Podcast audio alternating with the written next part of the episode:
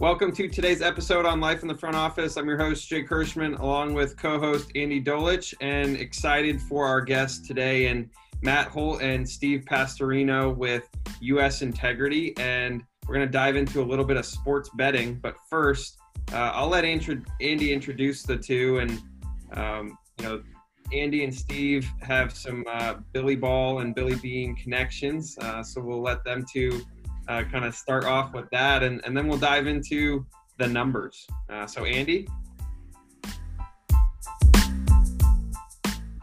Uh, thank you, Jake. And I know we're in the brave new world of Zoom. As Jake knows, I'm thinking of doing a Zoom rehab facility in the Napa Valley in a year. Um, I think it would be a very popular place because uh, everybody is like Zoomed out and we're not even there. Um, so I, I would always let the gentlemen introduce themselves uh, because the whole concept of gaming in the world today is a significant area of discussion. So Steve and Matt, um, why don't you, uh, a bit of what U S Integrity is all about, then a bit of your G P S and your careers, and then we'll get into it, full contact questioning. All right, so, um, you know, I guess I'll start with my career because it'll kind of lead into U S Integrity a bit. And um, so after, you know, I spent seven and a half years at a company called Cantor Gaming starting in late two thousand ten. And at the time, Cantor Gaming, which was a kind of a sister company to Cantor Fitzgerald, the financial firm, decided that they were going to launch into the foray of, of wagering in Nevada with two main premises, which was mobile sports betting and mobile casino games on your phone. Uh, and, and when I joined Cantor Gaming, we were the only company in the entire United States that had a regulated mobile sports betting app, which we launched in two thousand nine uh, in the state of Nevada. And it completely revolutionized the sports betting landscape in the entire United States. In two thousand twelve, Cantor Gaming did one point three billion dollars of handle at a time when the entire state of Nevada only did two point eight billion dollars of handle. So, you know, Cantor was over forty percent of the marketplace at one time just because of that mobile app and the head start they had uh, here in Nevada. And I was also the chief operating officer of their sister company, a licensed information service provider called Can- uh, C G Analytics. And at C G Analytics, we were the odds-making branch. And we were also the game integrity and fraud prevention branch of Cantor Gaming. And we worked with such leagues as, you know, N F L, N H L, N B A, Pac twelve, Big twelve, S E C, essentially everybody on some fairly rudimentary two-way, you know, monitoring on game integrity, fraud prevention, anonymous tips, abnormalities in the wagering market, which got me thinking that the when PASPA gets repealed, the industry's really going to need a conflict-free, truly independent, data and technology-driven solution to game integrity and fraud prevention. So we launched U S Integrity in April twenty eighteen with the idea that we could work with all three pillars that we see as critical in the game integrity realm: operators, regulators, and then the leagues, teams, conferences.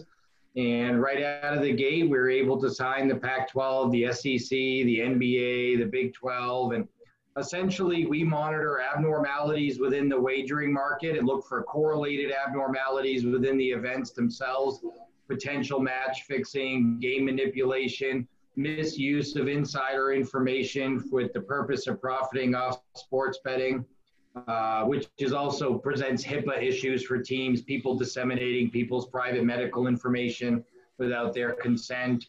Uh, player and referee safety, referee assignments. We do the most robust officiating that there is.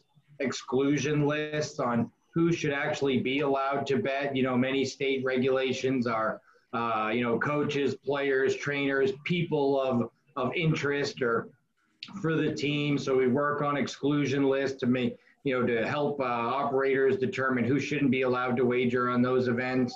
And just a wide array of uh, sports betting related compliance services that we provide to universities, teams, leagues, operators, and regulators. And that's kind of the one hundred thousand foot view of who we are and what we do. And what is the most valuable baseball card that you have behind you? Uh, so it's pro it's actually a Barry Sanders autographed oh, okay. one. Yeah. Football. And yeah, in terms of like what's the most expensive non-autographed or memorabilia card, um, I think I have a fifty-eight Mantle Aaron that uh, it's a Topps card. It has Mickey Mantle and Hank Aaron on it. Uh, um, it's in really good shape. It might be worth a couple hundred bucks. You know, nothing extraordinary. All right, so let's move over to Steve, who uh, definitely has over his right shoulder the ultimate logo of U S Integrity, or flag, and a bit of his career background, which has been in sports. So Steve, if you can use your roadmap to update everybody. Um, uh, part of the Oakland A's front office alumni club. Uh, there's about a million of us that spent some time at seven thousand Coliseum Way or, George, or, or Joe Morgan Way. Uh, also one of the few people in sports that spent time at U S A Team Handball, trying to get the U S men's and women's national team to the London Olympics. Uh, most recently, I was at the Las Vegas Lights soccer team here in Las Vegas, where I met Matt and introduced this idea of let's throw out the play-by-play announcer, the color commentator, and let's put a professional better, professional handicapper, and a traffic cop on the air together, and Uh, we'll find the over-under on red cards far more interesting than a zero zero soccer game. And uh, Matt brought me on board here at U S Integrity. Literally the Monday after Selection Sunday would have happened, the Monday of March Madness week, if you will, and fortunately didn't give me a, a furlough when he greeted me at the door, and Uh, have learned a lot about the sports betting industry, hoping, helping to expand our reach across the country. Matt talked about some of the clients that we have at the college and pro level, uh, but also spending a fair amount of time with uh, our, our co-host's grand alma mater, Ohio University, uh, launching a sports gambling education program that uh, we sort of thought would make sense for compliance directors and athletic directors at N C double A schools. We're finding state regulators, uh, uh, pro sports teams, sponsorship guys, uh, aspiring sports gaming industry, young professionals, all finding uh, an interest in the course. Well, you know, in, in terms of the world of technology nowadays, uh, I think it goes without saying that sports betting is, you know, ultimately one of those up and coming, um, how do you bet at a, at a sporting event? You know, how do you bet from home? Matt and I were talking about it just as we uh, uh, were, you know, hopping on the podcast. It was, you know, hey, if you had one hundred dollars to spend on the ticket going to the game, why not watch it at home and then put one hundred dollars on, on the game and see if you could actually double your money instead of lose all of it. So um, I think there's going to be a lot of interesting things. And, and Matt, let's dive into kind of just what you guys are focusing on in, in terms of um, what's next and, and from a sports betting landscape, right? Obviously, you have your daily fantasy, but provide some insight for our listeners as to truly a high overview of what the, the betting landscape really looks like, from operators to casinos to, you know, daily fantasy. Uh, I think we were really starting to hit full stride in America with sports betting. When we think of, you know, New Jersey last year did more handle than the state of Nevada did. And we were just starting to see these new states that had opened really start to hit their stride in terms of regulation, getting people used to betting on mobile devices. Because I'll tell you, it's a little tricky for consumers who've never bet on a mobile phone before in being able to navigate these apps, understand all the different bet types. And I thought some of these states like New Jersey, Mississippi, Pennsylvania, Delaware, that had got that early start, were really starting to see that educated fan base or consumer base where people were used to the product now, they were excited about it, they were doing more handle than Nevada already. Um, and, and that's expanding rapidly. And the amount the, the appetite for wagering that we're seeing is unbelievable. So I saw a stat today that said, since the repeal of PASPA, the seventh most popular sport in terms of betting handle at DraftKings is table tennis. And it just goes to show you that American sports shut down, and we will look for anything to wager on. The U F C this week has done unbelievable wagering handle numbers on their events because it's the only live sport going. And I think that we're, what we're going to see is some of these professional and collegiate sports are going to start to tailor uh, the games and the broadcast and, and a lot of the, uh, you know, fanfare around the event, around wagering. They're going to cater to wagering because there's so many studies that prove, you know, that if you make a bet, you're eight times more likely to watch that game. And suddenly if you watch that event and have a good time and maybe, hey, I made a bet, I had fun, I watched the event, now you're more likely to attend more events and buy merchandise and become a fan. So I think we're going to see a lot of these leagues curtailing some of the things they do to wagering. Look, Colorado just launched May first. I mean, despite right in the middle of Corona, that uh, there was no stopping their launch. We're up to twenty-one states now taking bets. It's very possible that by the end of twenty twenty, we're at twenty-nine, thirty states taking bets. And if the numbers get back on track and all the sports are, are full blast where they were before, just using the numbers from twenty nineteen and early twenty twenty as an example, by twenty twenty-two, we could easily be doing two hundred fifty to three hundred billion dollars legally wagered in the United States. So help me out, uh, Steve and Matt. I'm, I'm a gaming moron, and there's lots of areas that I'm a total moron. And I see Steve has the background of Candlestick, if I'm correct. Correct. Which does not exist at all today, and I did have a plaque there. I'm pretty sure there's not even a plaque where that stadium was, and you think of all the incredible events that were held there. The stat that I've heard is at last Super Bowl, let's put COVID nineteen off the side for a second, but at the last Super Bowl, there was about five billion dollars bet on that game alone. Is that semi-factual? Yes. Okay. And what's really interesting out of that is if you look at it in terms of sports and how big things are, every year March Madness does about three to four times as much handle as Super Bowl, which means we could have expected about twenty billion dollars wagered on March Madness this year that we missed. Okay, so let's let's go back to the N F L and Super Bowl example. And at that time, as you talked about, we'll eventually have all fifty states or pretty close to it, which will have legalized gaming approvals.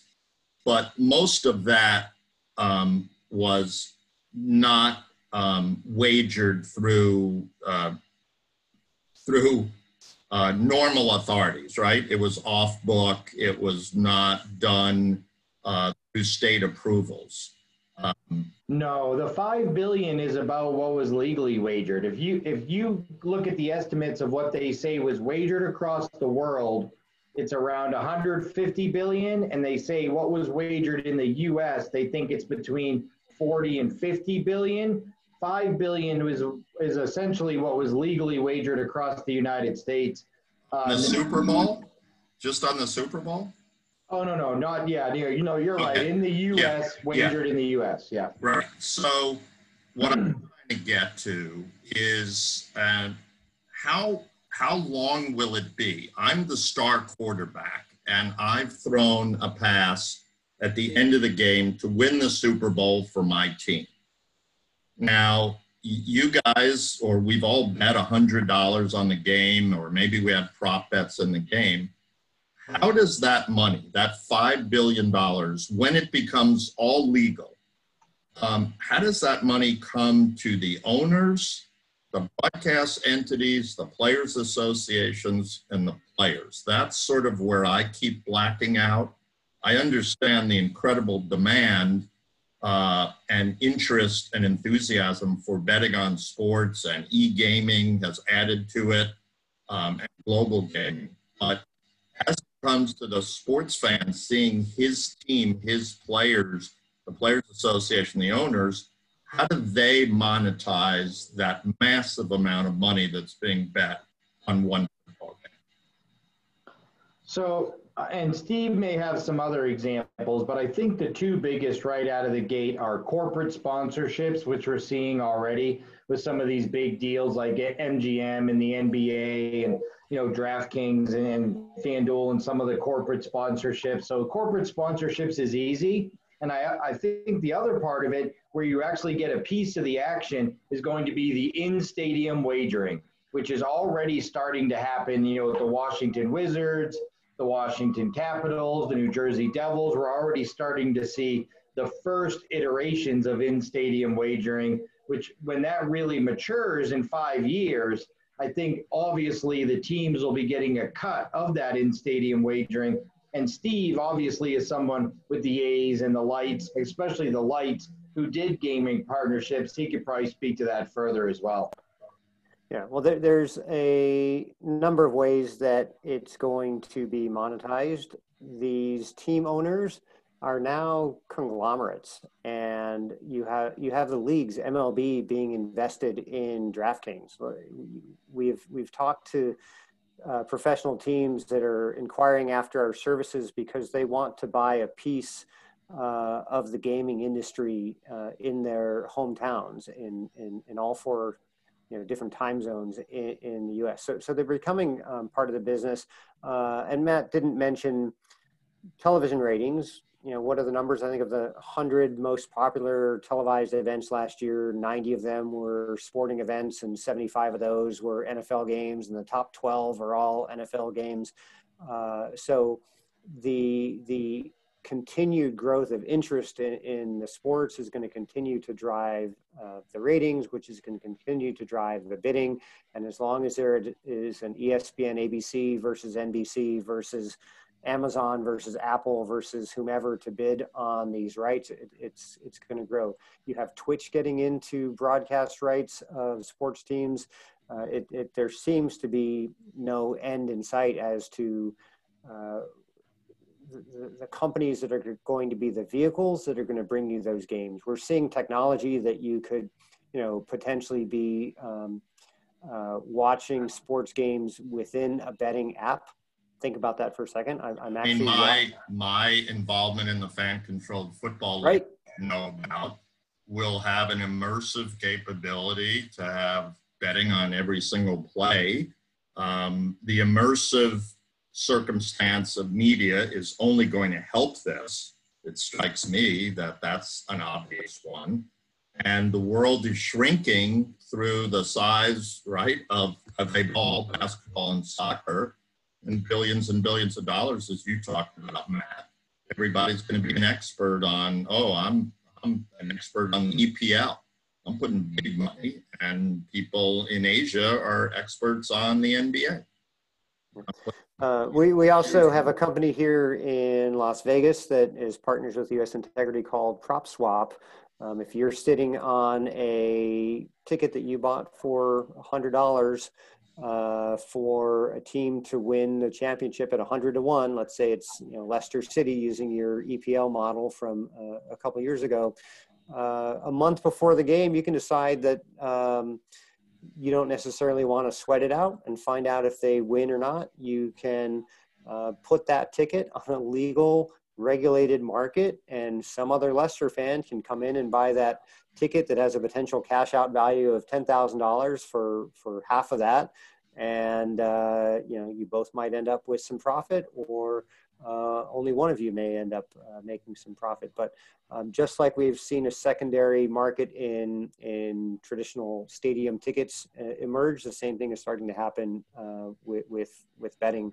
As we look at all the companies getting licenses in Colorado, and there's more than thirty different operators uh, putting sports bets out to the public in Colorado starting this year. Uh, a number of them have very, very innovative uh, betting uh, uh, concepts. Um, you know, we're going beyond the score at the end of the game. We're going beyond the prop bet. We're going beyond the the the in-game. Um, it, it's the, the depth of what uh, the betting industry. Uh, how we'll package different ways to bet in a sporting event. We haven't even scratched the iceberg. iceberg yeah, sort of the driveway to driveway experience in everything associated with the game, or where sports is trying to go, twenty-four seven, three sixty-five. Right. Uh, never leave the sport.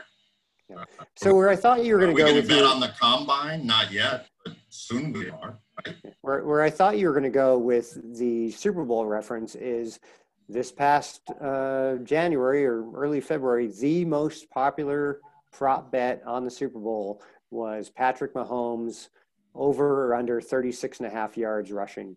And as a forty-niner fan, it, it kills me, but he started the last drive. They had two minutes left on the clock. They they could only burn about uh, one hundred five of the one hundred twenty seconds. So on three consecutive plays, um, Mahomes didn't take a knee. He ran all over the backfield, um, ended up losing twenty yards on three different carries. So his end of game rushing total was twenty-six yards instead of forty-six yards.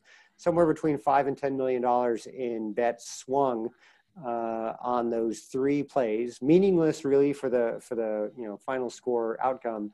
Uh, but there are plenty of of uh, bettors up in arms. It was the proverbial uh, Scott Van Pelt bad beat.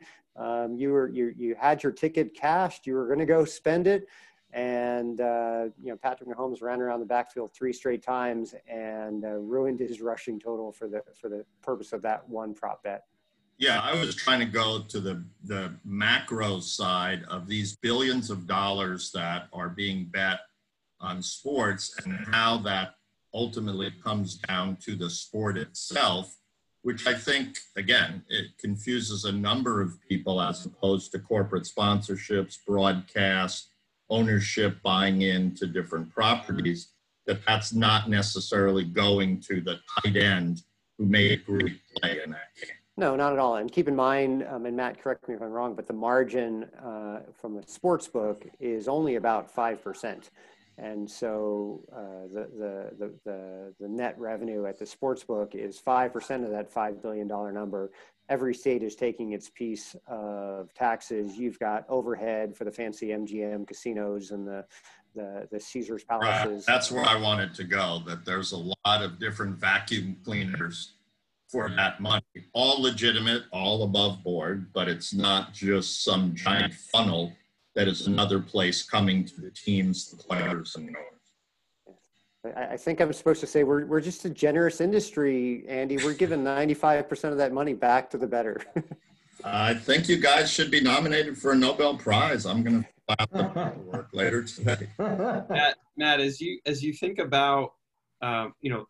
Steve, if the, if the if the margins are only five percent and there's, you know, this humongous billion dollar profit, right? If you're the team, you're also thinking about how do you maximize the sports better as a new fan, right? Steve, you were in the you you were in the partnership world. The more eyeballs you can get, the more fans you can get on the brands, the more valuable your sponsorship is going to become.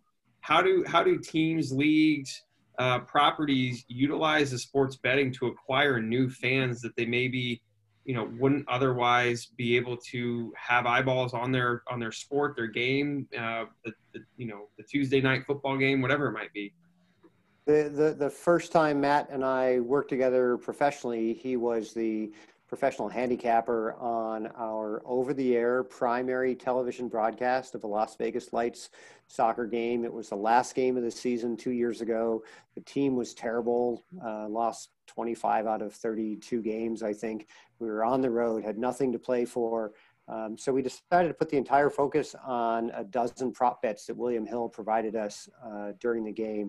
And there was a moment about five minutes into the second half when the only player on the field that anybody other than a diehard soccer fan had ever heard of, Freddie Adu, who played for the Lights, um, gets shoved down on the sideline, which was inconsequential, but jumped back up and shoved a, a Sacramento Republic defender. Uh, our broadcasters going crazy. Matt, Matt was there because they said that's going to be the fifth yellow card of the game. That's going to put the the over, which had been four and a half, in play on on yellow cards. And if you've got, you know, that ticket, you're cashing you're cashing on this. And it was zero zero at the time. And, you know, predictably, we got a few calls from some soccer purists saying that that's no way to call a soccer game. Um, we had a gentleman who drove to the um, uh, to the, the the set that we were using, the the, the VEASAN set in, in South Point, um, to meet our professional bettor uh, who he had always heard about. He's a British guy who was here in Las Vegas for, for the game, um, literally drove thirty miles in to introduce himself and say that finally we had a breakthrough and sports betting w was getting its fair place uh, on American television. Um, we heard from more, five times as many fans who said, um, you made soccer interesting, than purists who said, um, you know, that, that's not how we do soccer. And don't get me wrong, I, I, I love soccer, I adore soccer, I spent a lot of my childhood overseas, um, but it, it, it becomes this old argument, you know, how do you generate interest in, in a zero zero game? No one was turning off the game. The only game, in the, the only goal in that game came in the seventy-eighth minute. And, you know, for seventy-seven minutes, if you were betting for or against uh, shutouts on, on, on either side, um, you know, you stayed to the end uh, of that game uh, and, and others. So, so was that Freddie Adu who was going to save U S soccer? That Freddie Adu who has to be how old now? Uh, he was in his seventeenth year as a pro with us at the Lights in two thousand eighteen. Wow. And still claiming that he was thirty-one years old because he had turned pro when he was fourteen. Our, our, our coach said that, you know, he had the, the legs of a forty-seven-year-old uh, soccer player. He's like the mini Minoso or Satchel Paige. When you mentioned that, you and I didn't talk about that when I visited you there. Yes. Um, yeah. Wow, Freddie Adu, good for him. Matt, when you when you think about um, what Steve had just mentioned in terms of the the ultimate uh, fan staying and watching, right? That's only going to increase viewership, increase viewership worth, right, and value. Um, and is there like what's the larger effect you think on the the business as a whole uh, that touches you know the the teams, the leagues, the properties, whether it's the tickets, the sponsorships, the concessions, whatever it might be? Um, where, where betting kind of uh, allows other fans to be involved? Well, I think it helps build databases first. So first of all, it's an engagement tool, right? It's an attractor. It's a way to get people in that wouldn't have bet the sport before. And we've seen it this week. It's the, one of the best ways to grow new fans. So the U F C is the only sports that the only league or whatever that has live sports right now in the United States. And they're going to have their third event in seven days Saturday. And the amount of new signups, just not the revenue, not just the revenue generated, but the amount of new signups to the sports books, signups for the U F C Fight Pass. All of a sudden, there's all these people that, because of the gambling aspect alone, are gravitating to the sport and gravitating to the sports book. Now it's up to you, the U F C, or you, the sports book, to then market further to that individual to get as much as you can out of them. But it's the betting that caused that reaction, that I was never going to watch U F C. I never would have watched this event. There's nothing else going, and I can bet on it. So I make a bet. Because I made a bet, I tune in. So the sportsbook got a new sign-up and a new customer. The league gets a new fan watching. Now it's up to you, the league. Put the best product, put your best foot forward, and market to that customer and to the sports book to attract them overall. But what we're seeing is, look, you know, these fans are, are engaged and engaged and engaged, and, and the, the in-play wagering is great. Um, but it only, I think, you know, I, I think as we go here, it has to be used as an engagement tool. You know, the leagues have started to dip their feet in. They're doing some corporate sponsorships. And then we hear the leagues asking, how do I benefit? The leagues are really going to benefit when they fully embrace it and fully engage. You know, the problem right now is that we're seeing these big sponsorship deals, and what we haven't talked about yet is data. You know, how much money do the leagues make off selling their data rights where they never did before? You know, look at the deal the N B A signed with Sport Radar. I think it was two hundred forty million dollars over six years. Um, I mean, big money deal to be able to distribute your data, and the companies that are buying that data are turning around and using it to build in-play odds. To literally yeah, the ultimate, the ultimate analytics and metrics. If we could fast forward. So if I take this, right, I got yeah. hanging around the house. If I, if I get this and the Raiders are playing at Allegiant Stadium, right? And then I use the latest in cell phones to, make, to make my call, uh, to place my bet. Um, help move into the fans' realm of what are we going to see from the Raiders and the N F L being their first year in Vegas? I mean, blue sky, what's it going to be like when people are sitting in and around uh, the country watching a team in Las Vegas? Can you hold up that phone again, Andy? Yes. Hey. An incoming, I've got an incoming call. Jake, that's, an, that's amazing. I've, I mean, holy cow. Um, this phone is, actually works, and I used it during the nineteen eighty-nine earthquake between the Giants. I'll show it the next time at Gallagher. It's one of my favorites. It's one of my favorites. Yeah, I'll send you a picture, Steve. You can't. Okay. I, Every once in a while on April first, I walk into like a phone store and I walk in with this and I say, hey, I need to upgrade my phone. Can somebody? So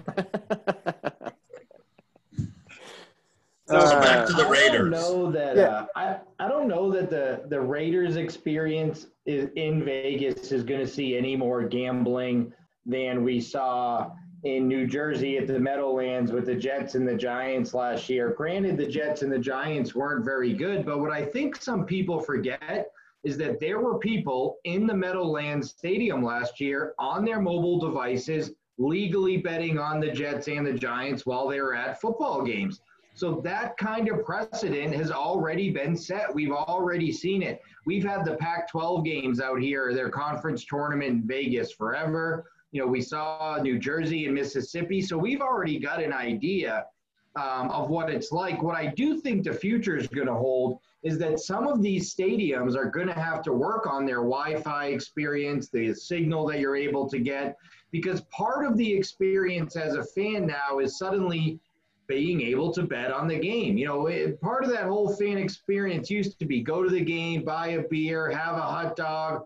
All of a sudden, mixed into that whole realm is make a bet on the game. And if I go to the game and I go to open my phone, but I can't open my betting app, suddenly I didn't have the whole experience. I don't feel as good about it. So I think one of the things that leagues and teams need to focus on is making sure that that Wi-Fi and everything in the stadium is up to snuff so that I can go in there, I can buy my beer, get my hot dog, and make my bet and get the full experience. That's a whole other point, that sports, if it can't be agile, nimble, and deal with a nanosecond transaction, they're yesterday's business, right? Yeah, that's absolutely. Right. Yeah. And I think one thing that'll look different is the experience for a lot of fans is going to start at McCarran, uh, McCarran Airport. Looking at the at the Raiders' schedule, Denver and Kansas City are scheduled to visit in late November. Um, would you rather be in, in Colorado in late November or take a nice weekend to seventy-five degree uh, Las Vegas, get off the plane, go through the airport, you're downloading your Nevada, um, uh, updating your, your Nevada app, you're hopping in an Uber, you're going to Allegiant Stadium. Um, how different is that, Andy, from, you know, getting off the BART at the Coliseum stop and walking by the concrete refinery and over the uh, the estuary and, and into this concrete monolith uh, of the Coliseum. Uh, you know, the black pearl of the Allegiant Stadium is just this beautiful glimmering building just across the street from uh, the, the strip, uh, the south end of the strip in, in Las Vegas.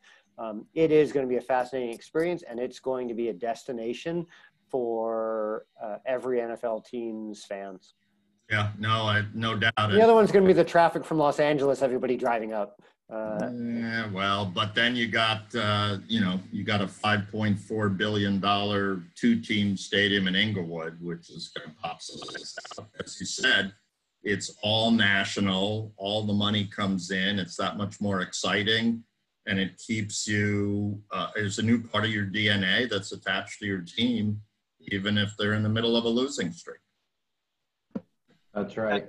Matt, as, as we think about um, the one piece of, you know, we, we introduce you guys and it's, you, you know, you, you are U S Integrity, right? So let's just touch on this, the second part of your company, Integrity. Um, I mean, as we wrap up this episode, what is, you know, the, the couple things that you're really focused on from an integrity standpoint, uh, ultimately within the sports betting landscape?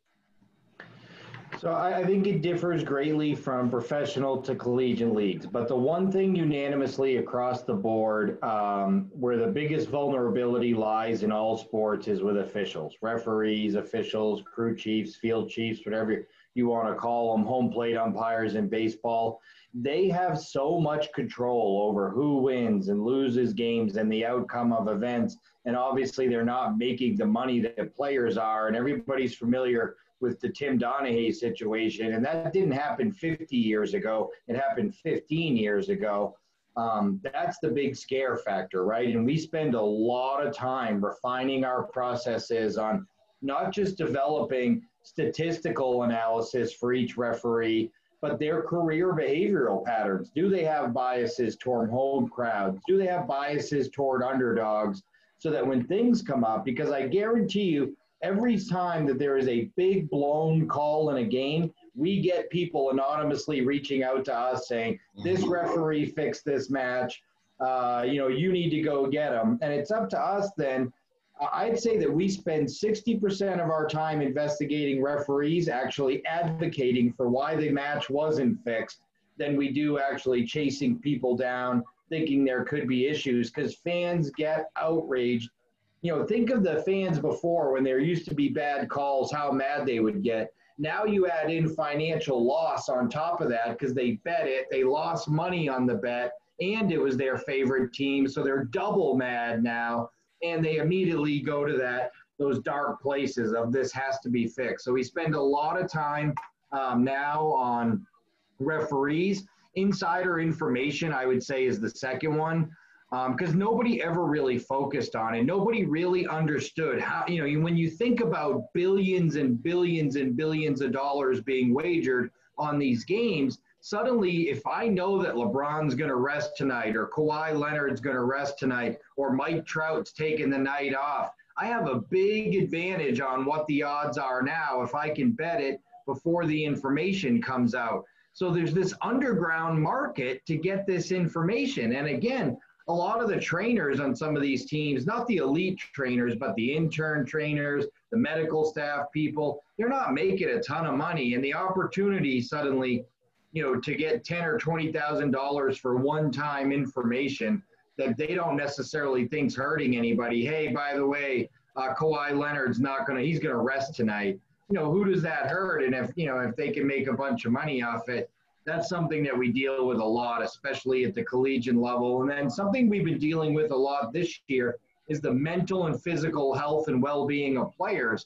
You know, we had, you know, you, E S P N did a good story on one of the games we covered with Baylor when they were still undefeated on the road and number one in college basketball this year, where their point guard, Macy O T, they're up eight with like three seconds left in the game, and their starting point guard misses two free throws at the end of the game. He doesn't think twice about it. He goes on campus the next day thinking he's a hero. We're, we've won thirty in a row on the road. Look at us. And he's getting ridiculed. He was getting death threats because the spread was nine and they only won by eight, and he missed two meaningless free throws at the end of the game.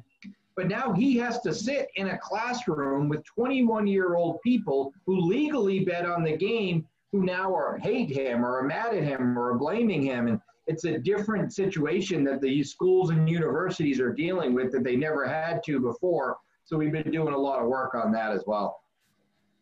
No, that's super interesting, and I think it, it will only continue to evolve as, uh, you know, the mental health uh, piece evolves uh, aside and, and, and differently from uh, just the sports betting world as a whole, right? So, um, you know, I think you when, when you think about betting in sports, it's such a large uh, concept, right? It, it can go a lot of different directions, to Andy's point, from a revenue perspective, to Steve's point from a fan perspective, to your point from a mental health perspective. There's a lot of different impacts that it can ultimately have on the industry, um, and certainly excited to uh, have, have had the time to, to chat with both of you uh, in, you know, understanding kind of what some of the effects are going to be, understanding that it's also going to change. You know, we could talk in six months and, and they'll probably have some different answers as well. Yeah, absolutely. It's a rapidly evolving. I mean, think how immature this market. Two years ago today, to this very day, PASPA got repealed. So we're only two years in. This market's still so immature. I mean, it's completely changing every day.